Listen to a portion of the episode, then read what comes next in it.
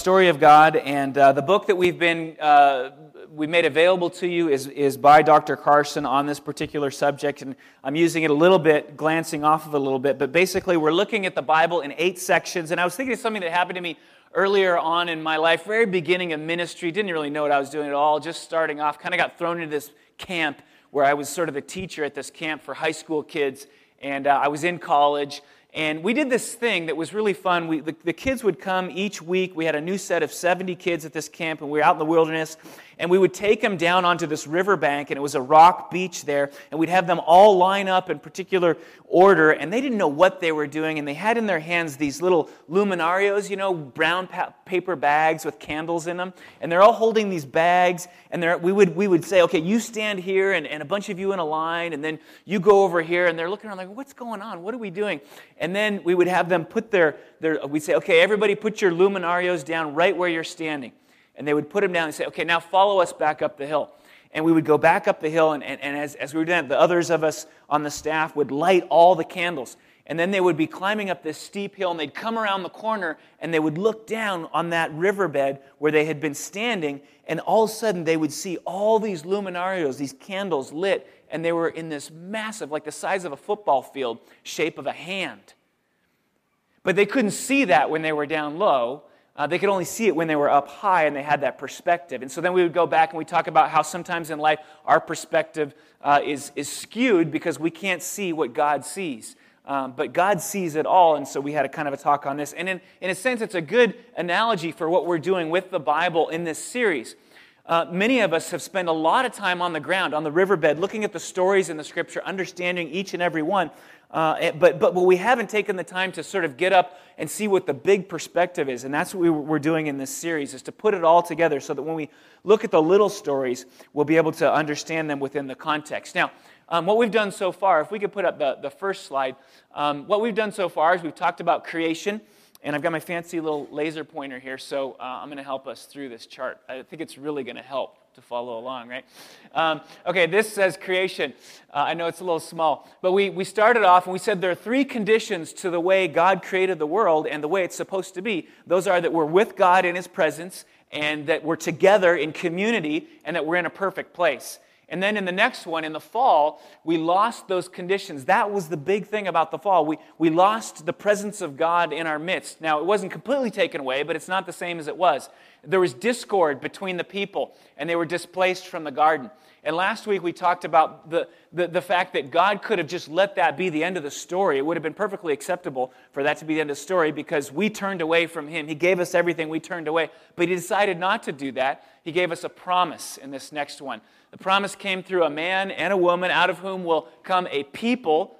So there's going to be community favored by God. They'll be in God's presence and in a particular place, uh, promised the land of Canaan. Uh, and so that's kind of where we, we left off.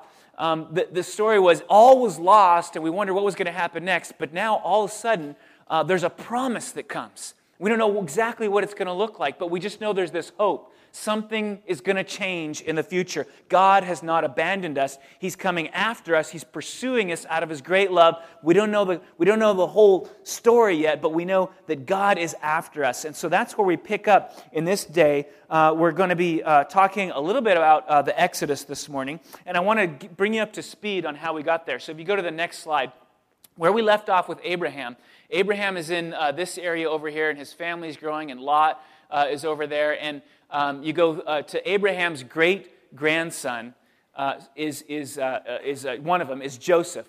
And so we'll pick up the story there. And Joseph has 11 brothers. It's the 12 tribes that come out of this family. The father is Jacob. And at one point, you know the story of Joseph uh, and the amazing Technicolor Dreamcoat, right? Or the, the, whatever it was, the, the, the play that was on Joseph. And so Joseph is sold up here by his brothers. They take him away and they sell him to some Midianites and they take Joseph, the little younger brother, because uh, he's the favored one, and they're upset that he gets this privileged sort of place in the family. And so the bro- all the other brothers decide to do away with him. They throw him, they're going to kill him first, but then they sell him to the Midianites. And they take, they take, these Midianites take Joseph all the way down to Egypt here. And so Joseph ends up, uh, there's a lot more to the story. It's a fascinating story, but he ends up in Egypt. That's the point. And he's just lost everything. It seems like everything is lost. You know, what's going on with the life of Joseph? But he grows in that place to become the second in command in all of Egypt. And the Pharaoh elevates him, and he, he, he gets all kind of authority, and, and he gets this the insight from God that there's going to be a great famine in the land. He begins to store up uh, all the things that they will need to endure the famine. And so uh, over time, Joseph stores all this up, and the famine hits, and his family, which is still back uh, in this area, is hit hard by the famine, and, and, and they need help. And they send brothers down uh, to Egypt, and they realize it's Joseph, and Joseph ends up saving, and he brings the whole family down into Egypt. And it's this wonderful story of how, you know, through these incredible circumstances, God's will is done, and the family is protected, and the promise is held true. The promise to the people of Israel is held true through all these twists and turns, and it's it's an amazing story. And for a number, hundreds of years, the family remains in Egypt and they grow and they expand, uh, and the family becomes uh, quite large. We don't know, perhaps up to 2 million uh, by the time of the Exodus.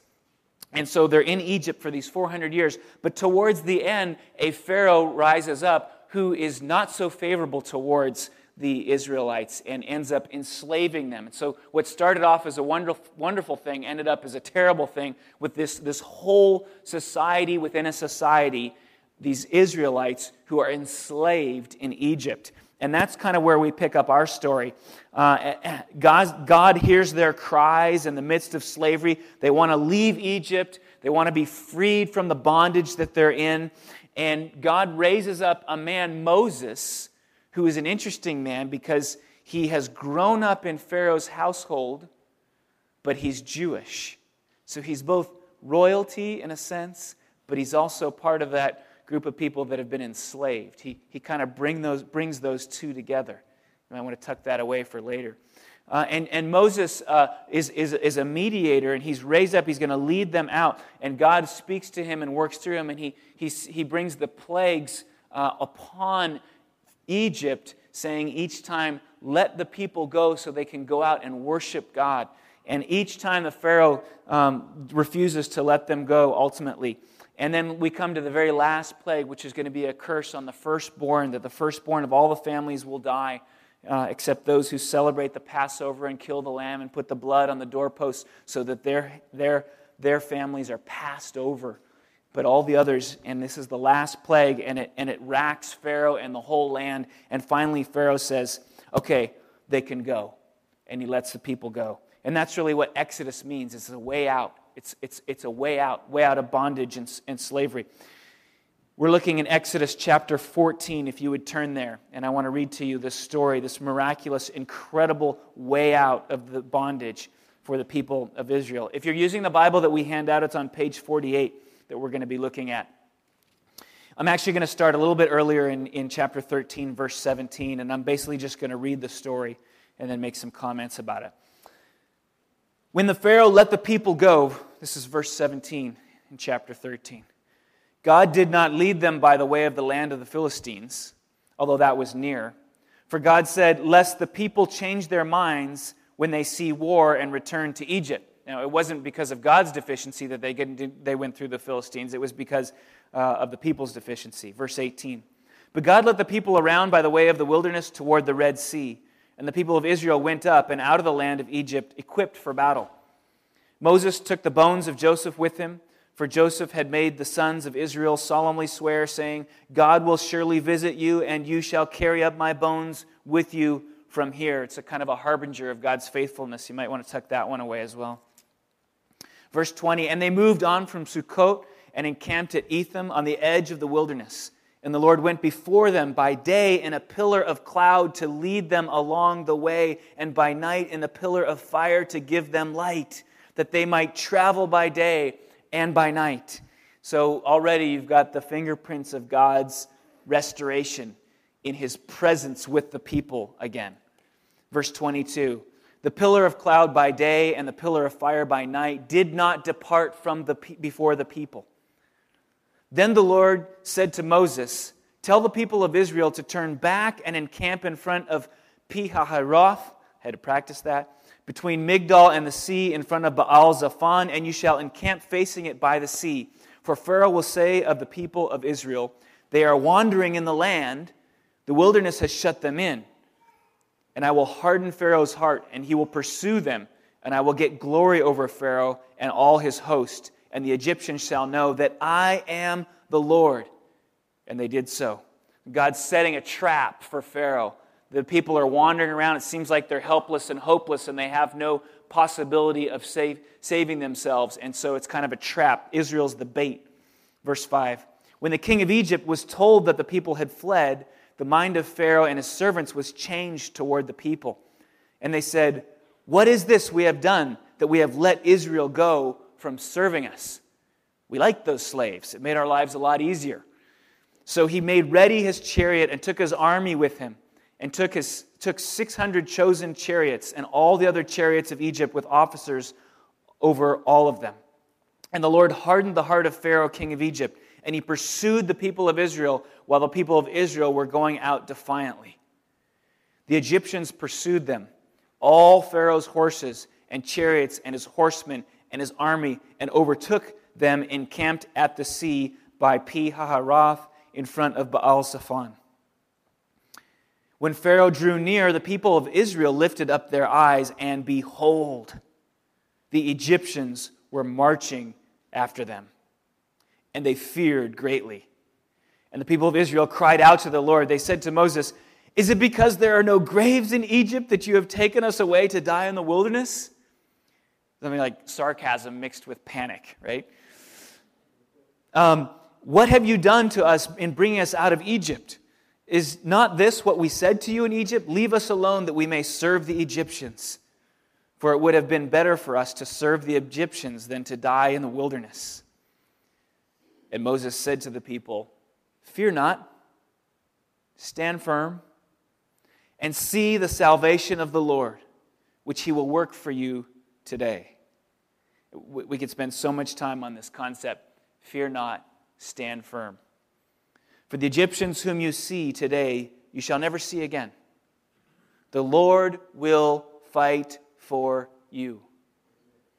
And you have only to be silent not only do you have to do anything hardly, you don't have to say anything.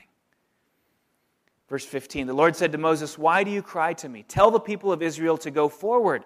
Lift up your staff and stretch out your hand over the sea and divide it, that the people of Israel may go through the sea on dry ground. And I will harden the hearts of the Egyptians so that they shall go in after them. And I will get glory over Pharaoh and all his host, his chariots, and his horsemen. And the Egyptians shall know that I am the Lord when I have gotten glory over Pharaoh his chariots, and his horsemen. Then the angel of God, who was going before the host of Israel, moved and went behind them, and the pillar of cloud moved from before them and stood behind them, coming between the host of Egypt and the host of Israel. And there was the cloud and the darkness, and it lit up the night without one coming near the other all night. Then Moses stretched out his hand over the sea, and the Lord drove the sea back by a strong east wind all night and made the sea dry land, and the waters were divided. And the people of Israel went into the midst of the sea on dry ground. The waters were being a wall to them on their right hand and on their left. The Egyptians pursued and went in after them into the midst of the sea, all Pharaoh's horses, his chariots, and his horsemen. And in the morning watch, the Lord in the pillar of fire and of the cloud looked down on the Egyptian forces and threw the Egyptian forces into a panic, clogging their chariot wheels so that they drove heavily. And the Egyptians said, Let us flee from before Israel, for the Lord fights for them against the Egyptians. Then the Lord said to Moses, Stretch out your hand over the sea, that the water may come back upon the Egyptians, upon their chariots, and upon their horsemen.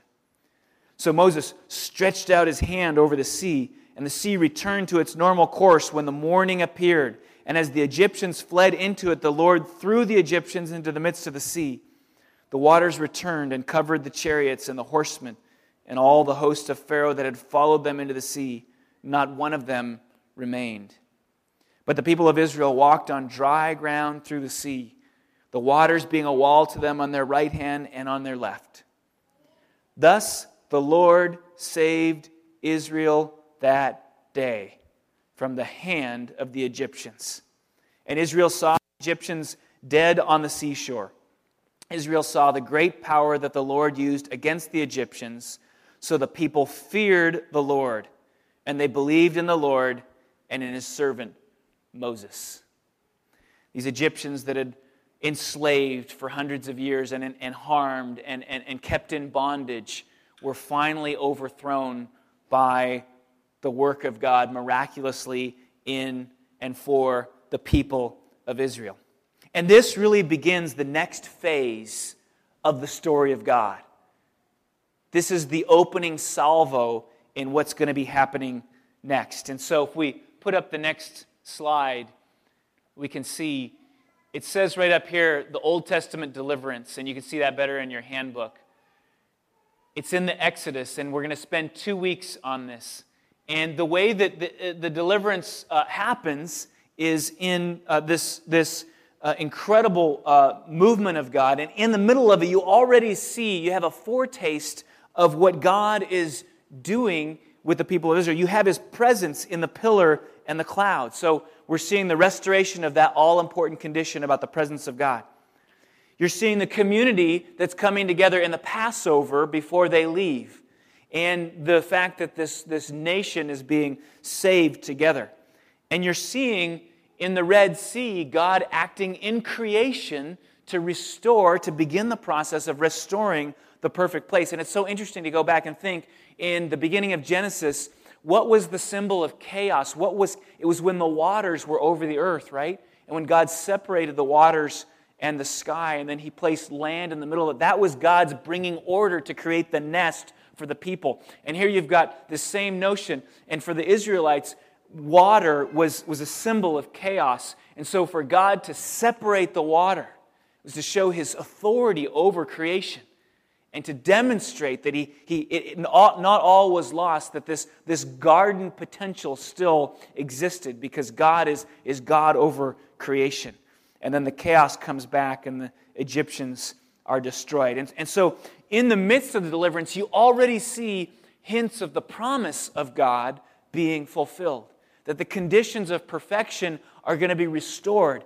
But then it's coming through and out the other side of the Red Sea that they catch a glimpse then of what God has in store for them in the future. And, and, we'll talk about this more later. But what's going to be happening next is they're going to go into the promised land. They're going to go into the place that God has for him. He's beginning to actually restore the conditions of perfection. Uh, he's going to be in with them in the tabernacle, uh, present with them. Remember, they lost the presence of God. And he's going to establish them as a nation so, this group of people that is a community will be established together, and He'll give them the law, which is intended to help them be the kind of community that they were always intended to be. So, the result is going to be the restoration of the, the conditions that God has set out for the people. But I want to say this at the very outset is that the Old Testament deliverance, and we're going to spend two weeks on this, the Old Testament deliverance is going to, in the end, turn out to be incomplete. It's, it's, it's not going to produce the result that the people hoped for ultimately. And it's not that God messed up in the Old Testament and said, I'm going to save the people, and it, didn't quite work out. And he said, Now, scratching his head, what am I going to do? And then we get the New Testament. You already see there's ample sign already in the Old Testament that God was going to be doing something more spectacular later on. That he knew that, that the Old Testament deliverance wasn't going to be complete. It's not that he failed, but there's something that God is teaching us in and through the Old Testament deliverance that will prepare us for what's to come in the future the deliverance in the New Testament. It's like God is providing us with the mental sort of furniture to be able to understand what it means when Jesus Christ comes on the scene. just like we do oftentimes with kids, we, we, we, we go from the physical things that they can understand to teach them about the spiritual things or the, the, the, the non physical things. Just like what the story I told at the very beginning with the luminarios with the kids. We wanted to teach them about God's perspective versus our perspective. And so we go through this exercise where they can tangibly experience what it's like to be on the riverbed and confused and not understanding what's going on. And then when they're up on top, they can see all the pieces put together. See, we do this all the time. And God, in working with his people, has worked in this way that he taught us in kind of a physical way that will lead into a more spiritual, profound understanding into the New Testament. Jesus told parables about everyday life, and he used those to demonstrate what spiritual things, truths were, and how important they were. So we do this all the time. And it's not just me making this connection between uh, what happens here in Exodus 14 and their crossing of the Red Sea and what will happen in the New Testament. And we'll explain this more, but just let me share with you some of the hints. In the very beginning of the book of Matthew, um, Matthew connects Jesus' life to this story. He says, uh, it, from, from Hosea, out of Egypt I've called my son, making a reference to this Exodus, this way out and applying it to the life of Jesus. There's a whole connection, a series of connections that have to do with the Passover. Before they were, they were called out of Egypt, they had to celebrate the Passover dinner, and it was the lamb that enabled them to, to be passed over as this, the, the plague of death came on the people of Egypt. And then Jesus is referred to as the Lamb of God who takes away the sin of the world. And so we've got this association there with a Passover to Jesus Christ. And then in 1 Corinthians 10, um, all this story, this story of the Exodus, says it was written for them. I mean, it was an example to them, but it was written for us, the New Testament people, that we might understand, that we might uh, be instructed. And then you got this amazing uh, passage in Luke 9 where Jesus is talking about what he's going to be doing, the, the death and the resurrection, and he literally calls it his exodus. He will be going through his exodus. So you've got all these incredible connections, and then you go through the book of Hebrews, and in the book of Hebrews, it talks about Jesus being the greater Moses. Uh, and, and so what's going on here is we're being taught through this to be able to be prepared for what happens when Jesus comes and the story of the life of Christ. Now, there's a lot of incredible truths that we can draw out of this text, wonderful things that teach us. For example, the glory of God. Um, several times in this text, we heard the reason that God is doing this is to get glory. And even the hardening of Pharaoh's heart. Pharaoh started off turning away from God, and, and it was first of all, Pharaoh hardened his heart, hardened his heart, and then after a while, God confirmed him in his hardness of heart already.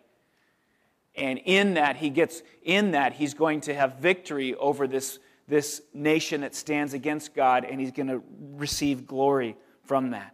And it gives us a sense of the power of God in this text. And it gives us a sense of the trustworthiness of God, the promises that uh, even the bones of Joseph would be taken up out of Egypt and buried in the proper place, and God making good on his promises.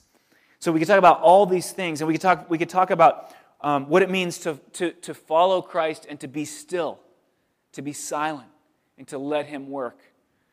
It's a power, powerful part of this story. But what I want to just spend a few minutes on this morning is the piece that has to do with slavery and being broken from bondage in slavery. Because this is a story that launches us into the rest of the Old Testament deliverance and the New Testament deliverance. Of all the kind of mental furniture that we're given through this story of what God has done, that is of the utmost importance and key. This idea that we're released from bondage.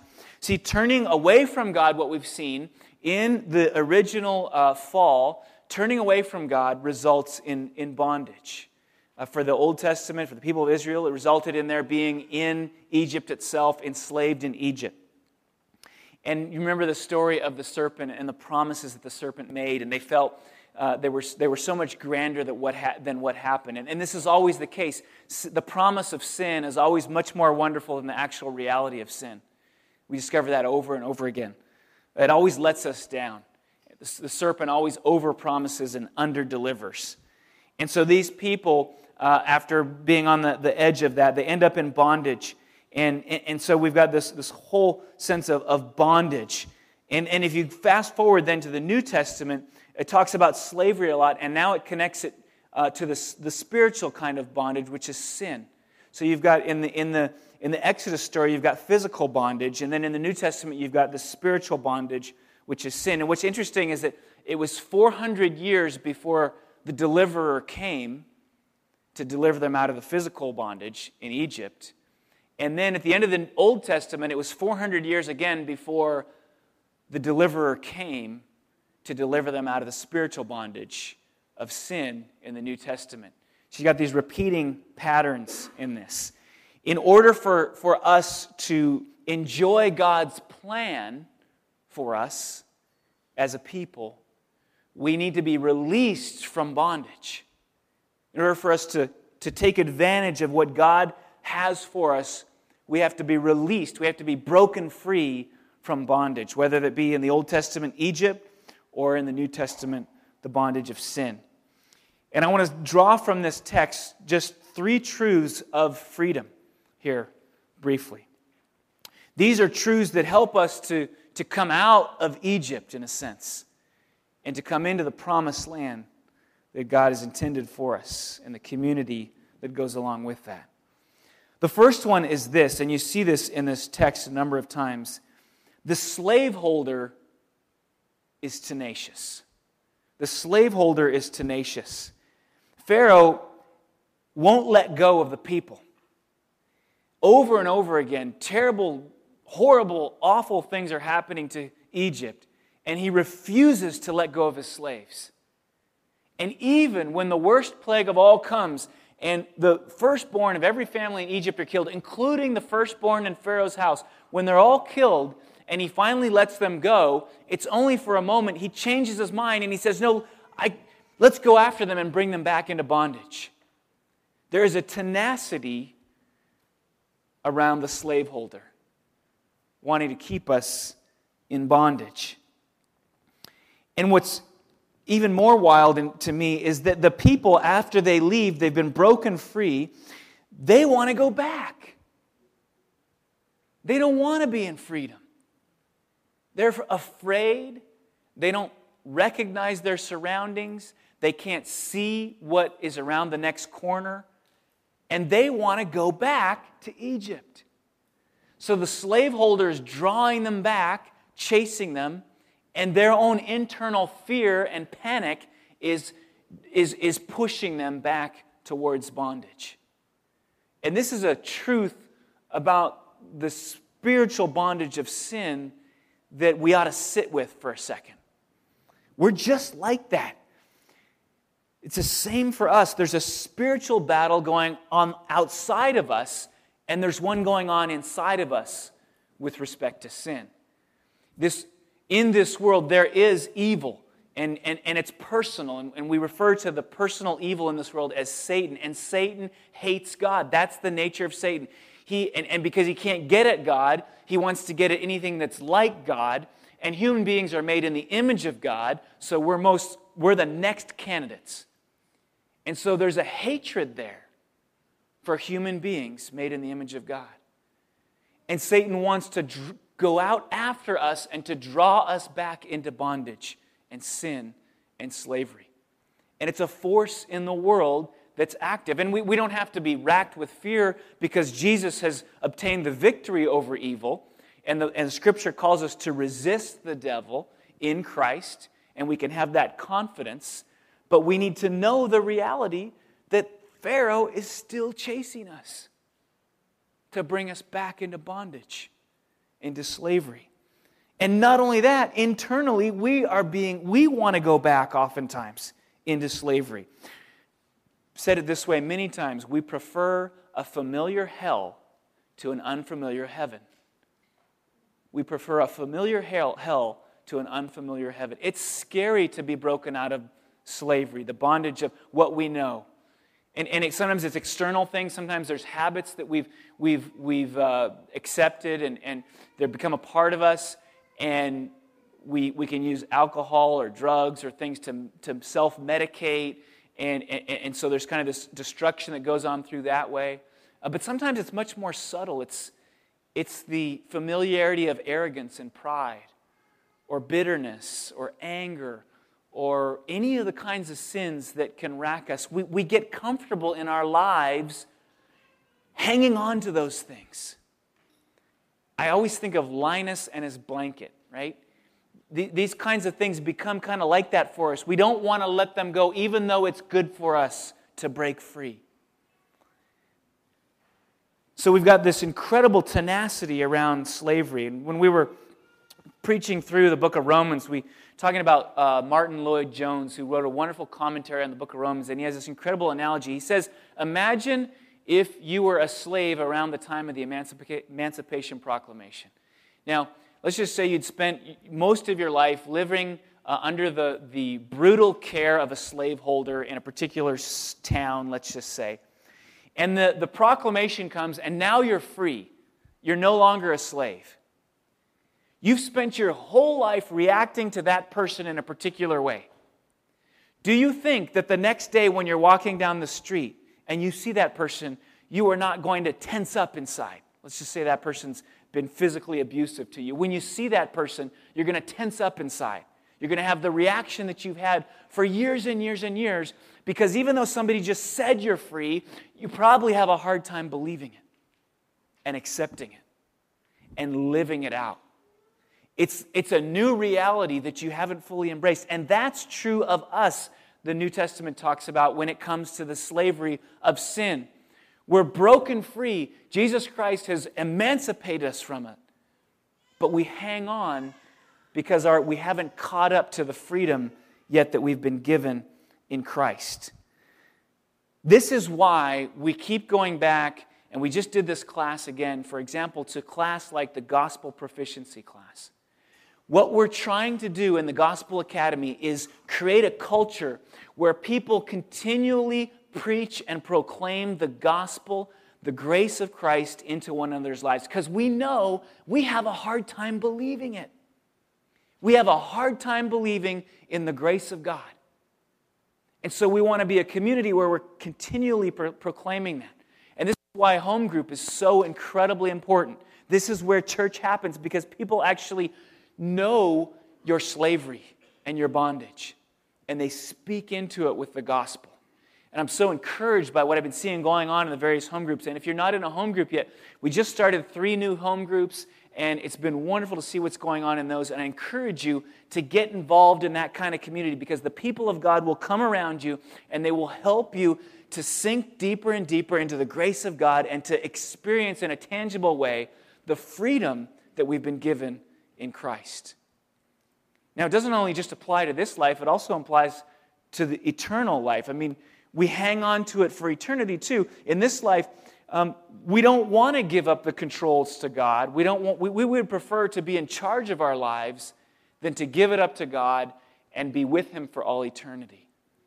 And so, not only does the gospel affect us today, but affects us for eternity, that if we release to God the authority over our lives, then in Christ we have that presence with God into the future.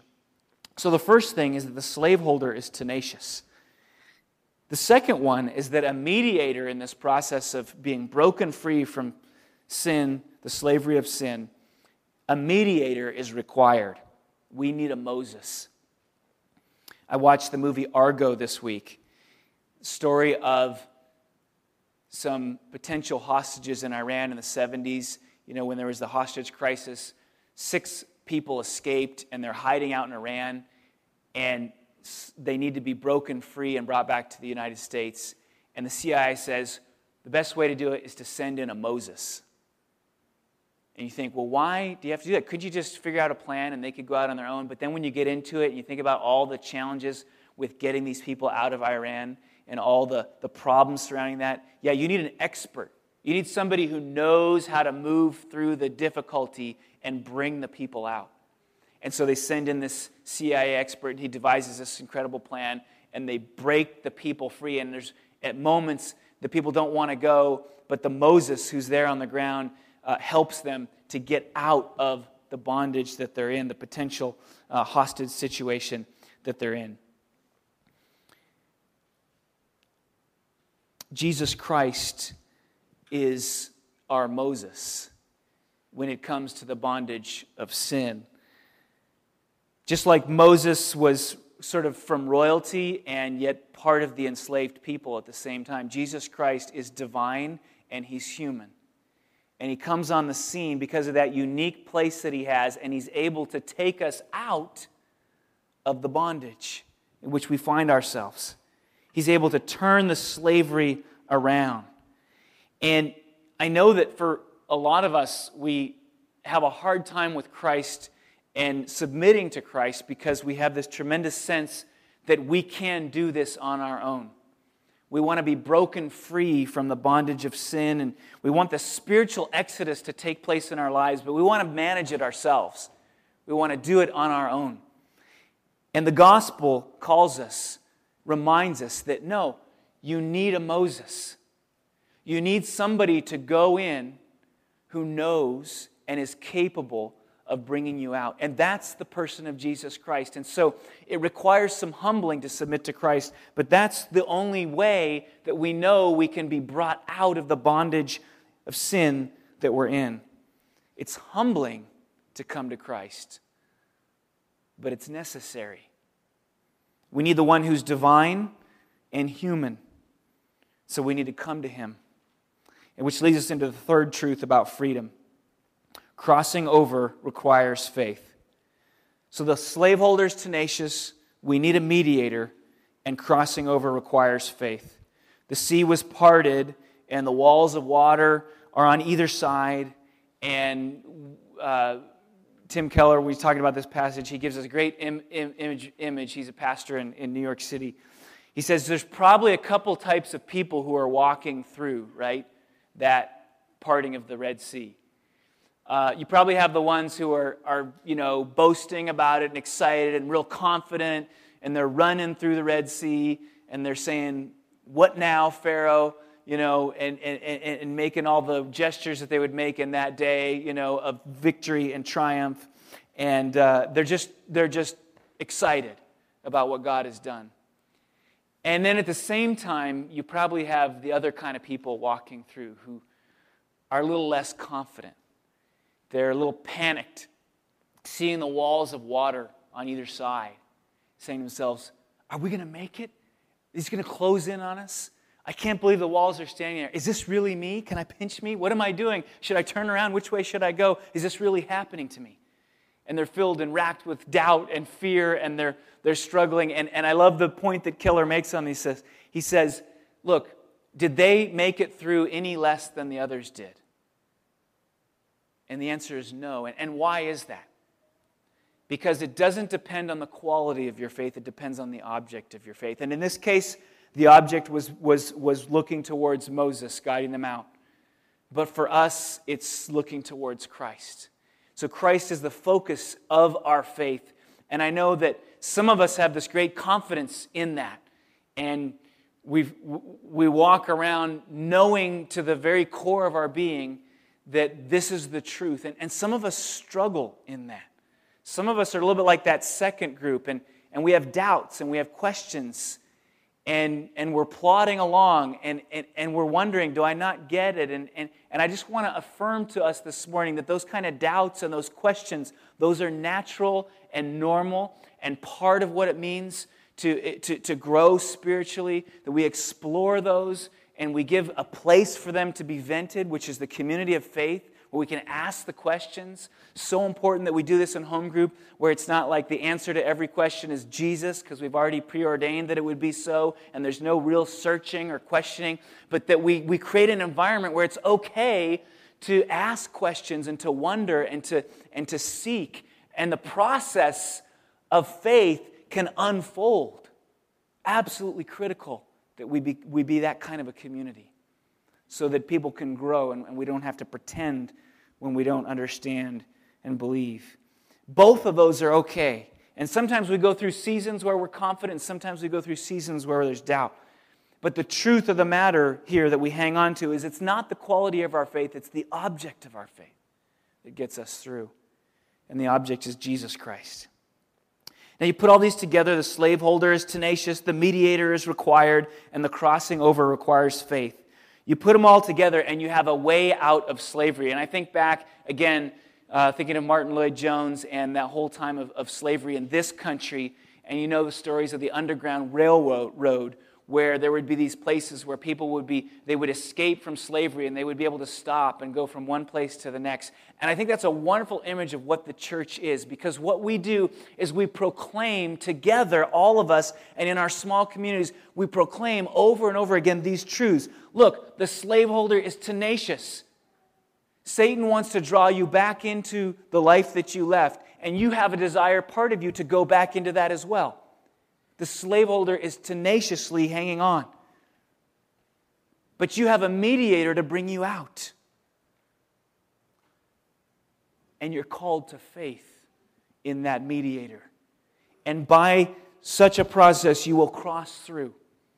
And this is what the church is. It's a, it's a, it's an underground railroad. And people stop and we, we, we proclaim the gospel again to each other and your home group is another underground railroad, and you proclaim the gospel to each other. And, and, and in doing so, you move deeper and deeper into the freedom that Christ has won. Would you pray with me? God, we know this is just the beginning of the process of our being broken free from bondage.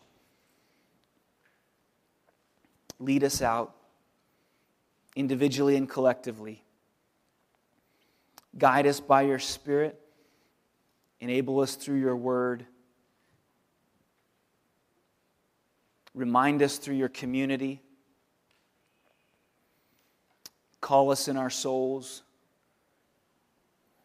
Break us free from the various forms and facets of bondage that continue to hold us down.